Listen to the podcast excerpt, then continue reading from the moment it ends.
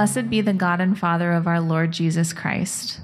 According to his great mercy, he has caused us to be born again to a living hope through the resurrection of Jesus Christ from the dead, to an inheritance that is imperishable, undefiled, and unfading, kept in heaven for you, who by God's power are being guarded through faith for a salvation ready to be revealed in the last time. In this you rejoice, though now for a little while, if necessary, you have been grieved by various trials so that the tested genuineness of your faith, more precious than gold that perishes through it is tested by fire, may be found to result in praise and glory and honor at the revelation of Jesus Christ. Though you have not seen him, you love him. Though you do not now see him, you believe in him and rejoice with joy that is inexpressible and filled with glory, obtaining the outcome of your faith, the salvation of your souls. Uh, we are working through uh, our Advent series. Uh, let me go ahead and pray for us. And let's get uh, started and open up God's Word together.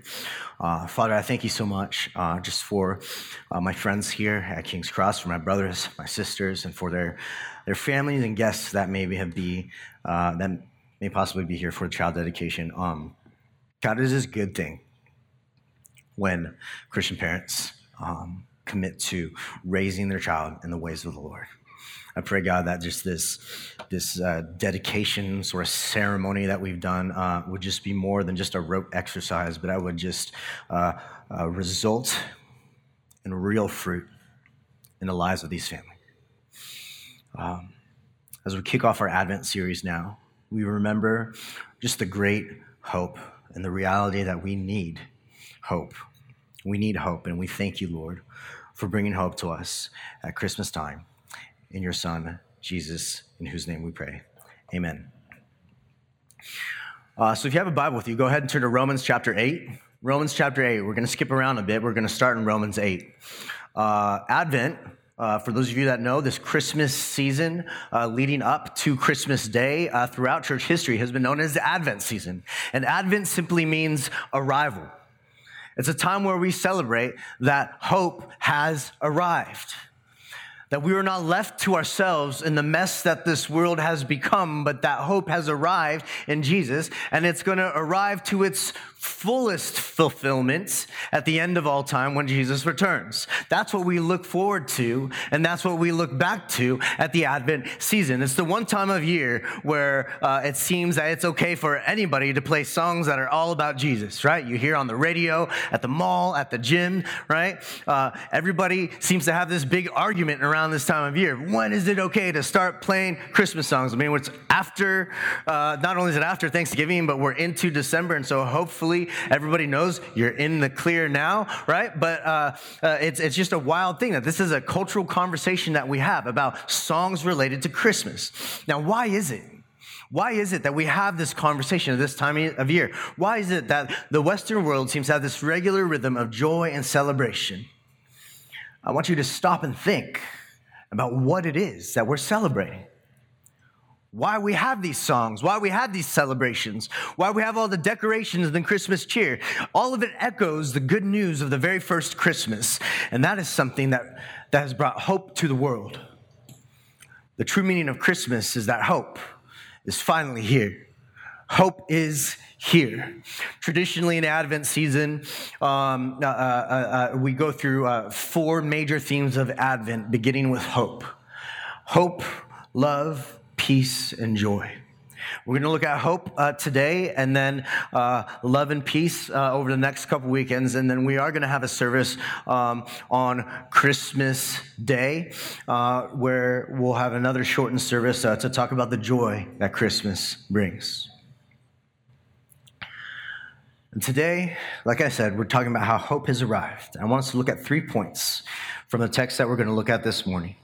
The first point is this I want us to consider the reality of our longing. Just the stark reality that we all long for, for something more. We all long for hope. Every single one of us, regardless of your creed or faith tradition, whether you're a Christian or not, every single one of us has to own the fact that we know that there's something wrong with this world. That there are things about it uh, that make us go, this is not how it should be.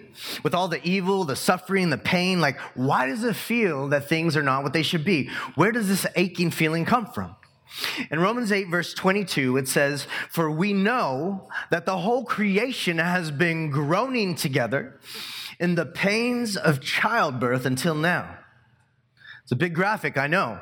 But that word groaning comes up in a handful of times throughout Romans 8, and it's a word uh, that, that, that describes what it, what it sounds like to be in pain. People groan when they break a limb, right? They groan when they're dying. They groan when they're in labor. They grow when they're in pain. We groan when we grieve. The original Greek word there is also used um, not just for general groaning, but it's specifically used also for the, the groanings that happen on a battlefield. That's the etymology of that Greek word. It's the groanings that happen on a battlefield. I think if you watch uh, Hollywood, uh, like war movies, um, they, they, do their best to try and con- convey this, uh, the, the way that this, this feels, and this, they, just by the way they illustrate it. But but I think even the best, even the best war movies have a hard time really conveying the grim reality of war. If you talk to, to war veterans about what they, they really experienced, how in a real battle, battlefield, when the battle ends and the smoke clears and, and the loud explosions are, are gone and they're over, instead of feeling a sigh of relief, one of the most grim and unsettling realities for veterans of war experience is, is at that moment when, when all the sound and, and, and the, the, the actions of warfare have subsided, one of the most grim moments is, is that point where you just hear the groaning of people at the end of a battle. The groaning of people who are wounded left laying there on the ground. They're wounded and they're, they're groaning for help, for hope, because they, they don't want to bleed out. They're, le- they're seeing limbs across the roadway and they're wondering, does that belong to me? It's the pain of dying. It's the groan of dying. It's this vivid picture that we have here. And that is the word that's used for the groanings that we experience. And the apostle tells us that, that we live in a time of groaning. He says, interestingly enough, that it's not only us who groans, but that creation itself groans. The material world, the created world, in some sense, is groaning too, Paul says. It's groaning because it's giving way to decay and destruction. Scientists call this the second law of thermodynamics. It tells us that the universe as we know it is actually slowing down, not speeding up, that it's actually deteriorating uh, and not progressing. The most encouraging optimist will tell you to shoot for the stars, but even stars eventually die. That's why our bodies break down. That's why the older you get, right? Unless you like do stuff for your health to work against it. Like you just find that you can't do what you used to do. And eventually that catches up to you, regardless of what your health routine looks like. Like it wasn't long ago where I passed this point in this threshold that I realized I couldn't just enjoy dessert anymore in a single moment, right? I have to now feel it for the next few weeks, right? That's one of the things that I love about the Bible, about the Christian scriptures, is how it's totally honest on the topic of suffering and groaning and longing. It doesn't try to, to hide or cover the fact that life is hard and that, and that this world sometimes it just kind of sucks. It owns it. The scriptures own that reality. It owns the groaning. It, like the rest of Romans 8, it invites us to pray and to trust God in the midst of it. Karl Marx often accused religion of being the opiate of the masses, a drug to, dis- to, distract us from just the, the pains of the world. But this verse shows us that the gospel isn't a distraction from the pain, it actually acknowledges the pain. It acknowledges the pain and it shows us that God has stepped into it with us. That's the gospel. That's the good news of Christmas. The good news of Emmanuel, which literally means God with us. But before we, we unpack that, let's talk about why we got this way. How did our world get to this point? Why do we groan? Why do we long for, for hope? Point number two is this, where we look at the reason for our longing. What is the reason for our longing? Why does humanity long for hope? If you were to stop like just a random group of people uh, on the side of the road and ask them what they think of of life in this world, you're going to get a whole host of answers, a myriad of answers. Some are going to talk about um, just the joys and the blessings of this world. Uh, life is a gift uh, and full of, of, of blessings. Uh, others will, will talk about the difficulties and the tragedies of this world. And the reality is there that to varying degrees, we all experience both. There's this very real tension in the world that we live in. That on the one hand, we have this sense that the world is, is, is good, that it's got a lot of good in it. That life is a gift. It's full of blessings like, like family and like relationship and music and art and parties and, and uh, you know, build your own pizzas. White elephant gift exchanges. But on the other hand, we also have this sense that something has gone terribly wrong. And so we ask this question why is it that we haven't arrived? After all the centuries that humanity has been around, after all the progress, after all our technology that we've advanced in, why do we still have this? Why is it that our souls groan for something truer, for something better, for something more? The scripture begins by telling the story of how we came to be, and it tells us what went wrong. In Genesis 1 and 2, the first two chapters of the Bible, we read about how God intended the world to, to, to be. It tells us about the Creator's beautiful design, how when God made all creation in the beginning, He called it what? He called it good. He steps back, he looks at it every single day, and he says, This is good. This is good. When he spun the stars into existence, when he fashioned the tiniest cells that make up every single creature, all the particles that make up all matter, when he formed mankind from the dust of the ground, he called all of it good. When we read about how he made us, humans in his image and in his likeness and how he invited us into his great mission. He invited us into his great purpose to bring the blessings of his truth, goodness, and beauty to the ends of the earth.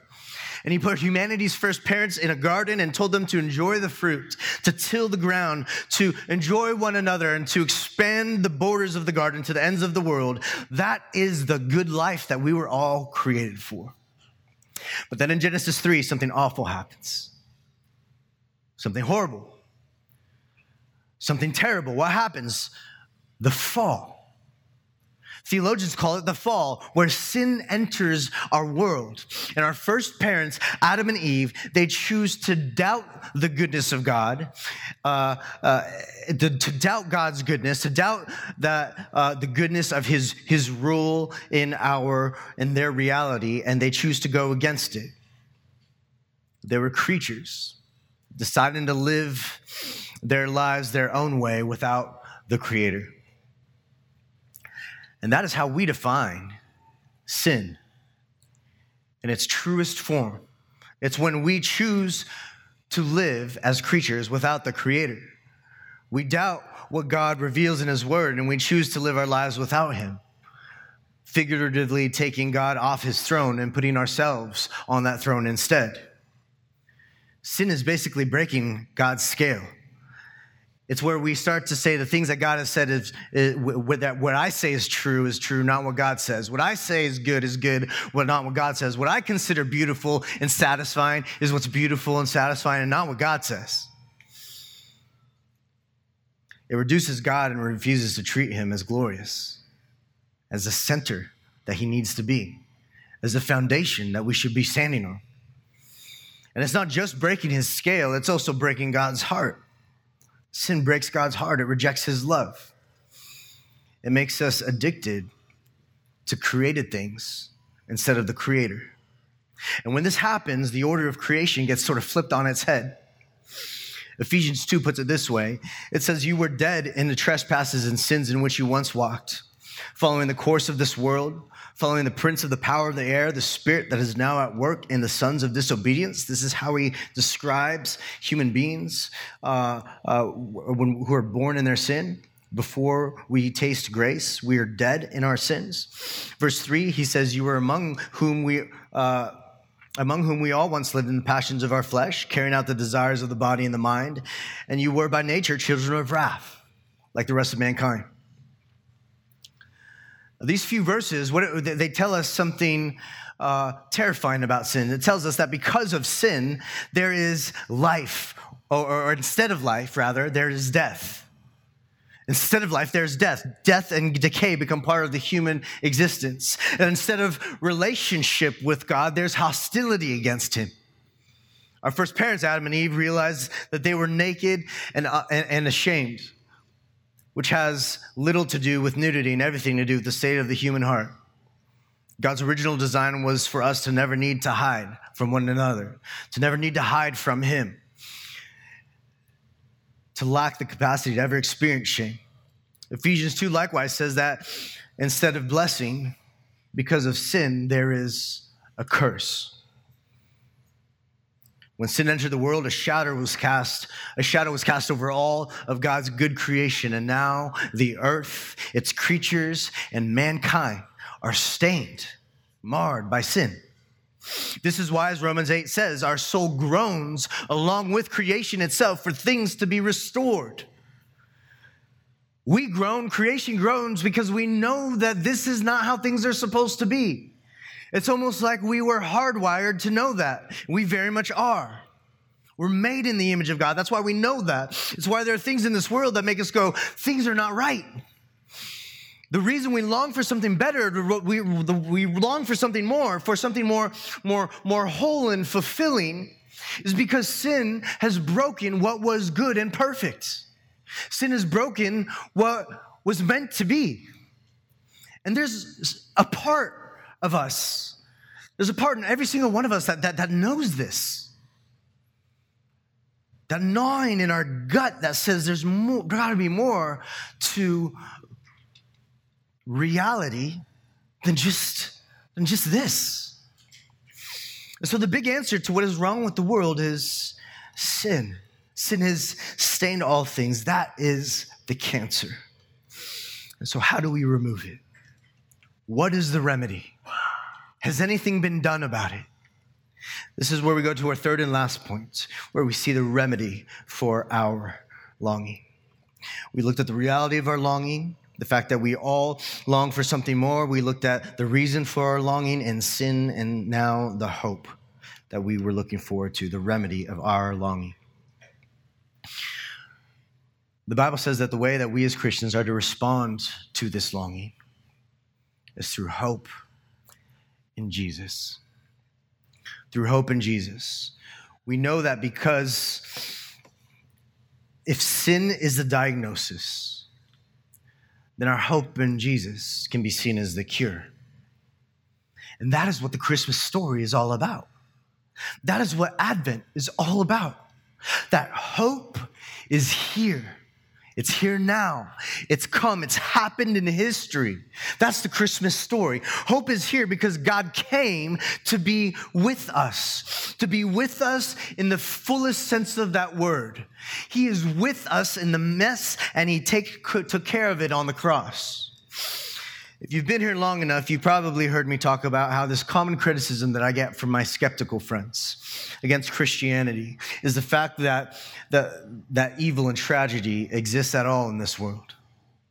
They'll say things like, if God is so good, then why does, why does this world seem so bad?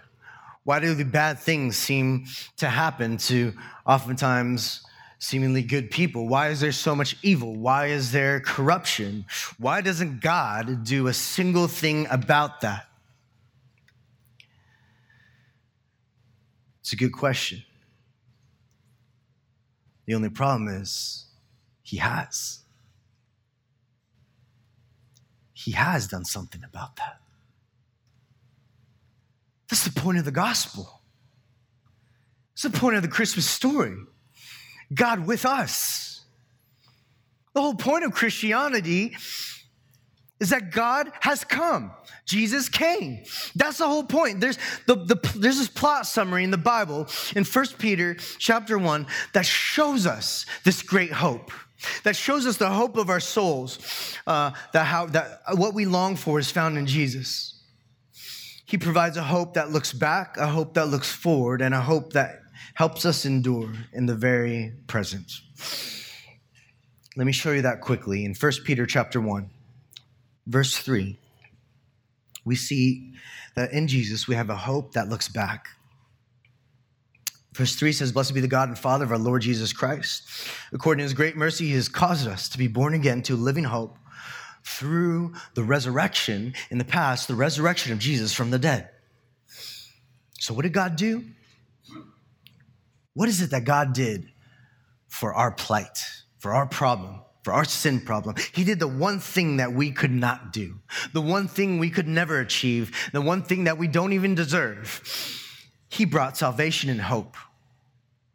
Our sin brought death to humanity and decay to the world. Jesus brings new life.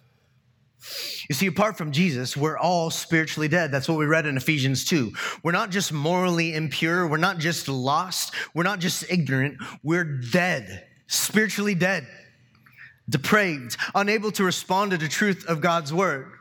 We're not like, we're not even like a person who's stuck out in the sea and needs a lifesaver thrown out at them. We're like, we're like a decaying corpse at the bottom of the sea that needs to be quickened to new life. That's how desperate we are. We're in desperate need of hope. And it's in that hopelessness that God has sent his son to live the life that we could never live, a perfect and holy life, to die a death that you and I deserve to die on the cross and in our place for our sins. He suffered just like we do and he experienced the full weight of evil on the cross. One thing we cannot say is that God doesn't care. One thing we cannot say is that God didn't show up. One thing we cannot say is that God doesn't love us or that he's indifferent. Because the Holy Son of God plunged himself into the fiery furnace of sin, suffering, and evil we can know that He cares about you and me. Peter says the reason Jesus did this was according to His great mercy. According to His great mercy. Notice he doesn't say it's that it's because we're awesome, we're something special, or that we're noble and strong and totally worth it. Our hope is not given to us because of anything in us, but because of something in Him. Is according to His great mercy. That makes it so much more mind blowing, so much more beautiful. Now, how does He do it? How does He do this according to His great mercy? He does it by reversing what sin caused. Look still in verse 3, he says, He has caused us to be born again to a living hope. You were once born dead in your sins, as Ephesians 2 told us, but now you get to be born again to a living hope through the resurrection of Jesus Christ from the dead. Why was Jesus born? So that we could be born again. Why did the Father send him? So that in Christ could, could, we could come back to God as sons and daughters. And so, if you want to know the remedy for our longing, the way that we long for hope, the first thing you have to do is look back with hope. Look back to his birth. Look back to the resurrection and find a living hope. But then you look forward. Then you look forward as verse 3 continues. He says, You're born again to living hope through the resurrection of Jesus Christ from the dead. But then he says in verse 4 to an inheritance, meaning that we're going to get it one day, to an inheritance that is imperishable, undefiled, and unfading, kept in heaven for you, who by God's power are being guarded through faith for salvation ready to be revealed in the last time, a future time. You see, when Jesus returns, which is the second arrival that Advent is about. Advent is about the first arrival in the Christmas story, but it's also about the arrival of his second coming that we look forward to. You see, Jesus puts something in motion in the, his first coming that gives us hope. But we still long, don't we? We still groan, don't we? But the promise of all that we have in his first hope gives us security in what he has promised in his second coming. All that he's done for us in the first coming points us to the greater hope that we have in his second coming. And we're told here that when Jesus returns, evil, suffering, suffering, and death will be swallowed up completely in final victory once and for all. Peter says that this inheritance that Jesus gives us is imperishable. He uses the word imperishable. In other words, it can never grow old, it can never retire, it's undefiled. Nobody can vandalize it or change it. It's unfading. In other words, it lasts and lasts and gets better and better every day. So that tells us that no matter what we're dealing with today, no matter how difficult this last year was or these last few years have been, no matter what you're wrestling with, we are moving in Christ toward glory. There's a day and a time where you will experience the fullness of hope. You will experience hope and glory in Christ in all of its fullness. And every dark thing that you've ever seen or experienced will be completely gone, swallowed up, never to be seen again, never to be experienced again, never to be cried over again. And he says in verse 5 by God's power, you're being guarded through faith for salvation ready to be revealed in the last time. Now, check this out. That Greek word for guarded right there is a, is a word that doesn't show up many times. It's this, and it's a strong word. It's the Greek word phroureo, which it gives us uh, the kind of guarding that happens with a strong fortress. It's a picture of a fortress. That tells us that this God, the God who is our great and mighty fortress, the God who had the wisdom to send Jesus and the Christian story and bring hope to the world, to, to make right every wrong and to undo all evil, to swallow it up whole. This same God is guarding us with a fortress kind of strength for that day, for that second coming. if you think you don't have the strength, no need to fret because you don't need the strength. God, the capital S strong one, is guarding you for that day. Jesus has secured for us an eternal future where there will be no more groanings for hope, no more grieving over death, no more guilt over our sin, a day with no more shootings in our schools. No more abuse in human relationships, no more tragedy that meets our families. No more prejudice between different people groups or social classes, no more oppression in world governments, no more corruption in our churches. Life will finally once and for all triumph over death. Mercy and grace will triumph over sin. The truth, goodness, and beauty will rise from the ashes of evil, suffering, tragedy, and a broken world. And so we look back at what Jesus has done. We look forward to our living hope and inheritance. But lastly, we see that in Jesus, we have a hope that presses in and helps us today. First Peter continues, and then we'll finish. In verses six and through seven, six and seven, it says, In this you rejoice, though now for a little while, if necessary, you have been grieved by various trials, so that the tested genuineness of your faith, more precious than gold that perishes, though it is tested by fire, may be found to result in praise and glory and honor at the revelation of Jesus Christ. Here, Peter describes how this hope has, this hope that we've been reading about can actually have teeth in the here and now. And he uses the words grief, trial, test. Those are not fun words, right? No one signs up for those. But when Peter uses the phrase, the tested genuineness of your faith, more precious than gold that perishes, though it is tested by fire, what he's talking about is this process that metal goes through when it's refined. When a metalsmith uh, first works with metal, it's in this this like clunky ore state. Uh, ore isn't usable because it's got blemishes, it's got imperfections, it has no strength, it's pliable, it's got no beauty. That's why nobody has ore hanging around their neck. or dangling from their ears.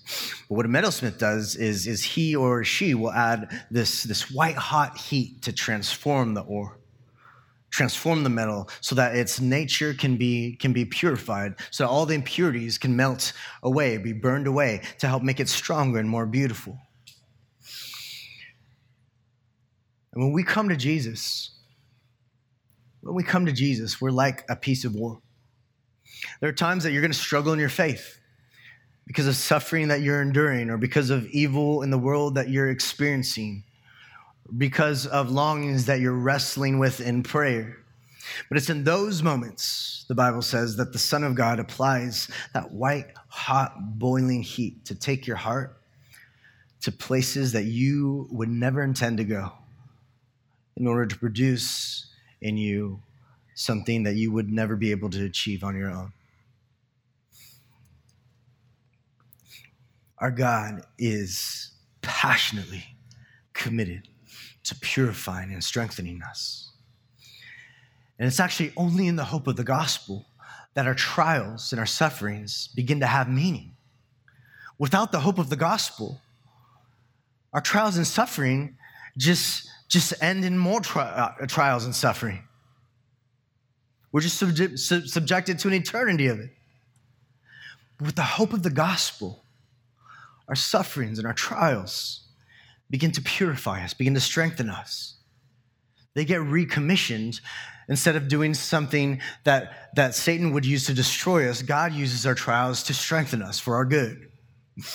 The moments where we wrestle with God in prayer, if we feel the grief of loss, of pain, and of weakness and laments, Those are the moments where, when we're placed in the Lord's hands, He uses them to refine us. And finally, verse 8 and 9 says this. Verse 8 and 9 says, Though you have not seen Him, you love Him. Though you do not now see Him, you believe in Him and rejoice with joy that is inexpressible and filled with glory, obtaining the outcome of your faith, the salvation of your souls. This is the hope that we all long for. This is the good news of Christmas, King's Cross.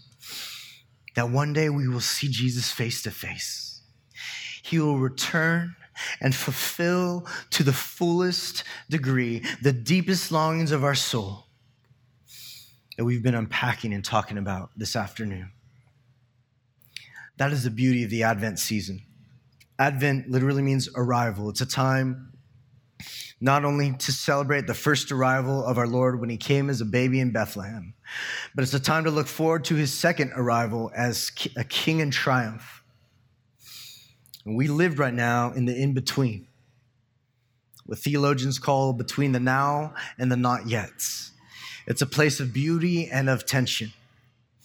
Jesus brought us peace but we long for final peace. Jesus has saved our souls, but will still sin and struggle. We belong to God, but we don't yet feel like we're with Him in the fullest sense. What is the good news that you preach to yourself in those moments? This Advent season, I want what you preach to yourself to be that hope is here. Hope is here because of Jesus. Hope for our longings, hope from our sin, hope for the world. Thank you for listening to the King's Cross Church podcast. We'd like to encourage listeners to be part of a local church gathering. If you're ever in the Orange County, California area, we'd love it if you come by and visit on a Sunday morning. For meeting times and locations or any other information about us, please visit kx.church. There's no .com in that, just kx.church. Thanks again for listening.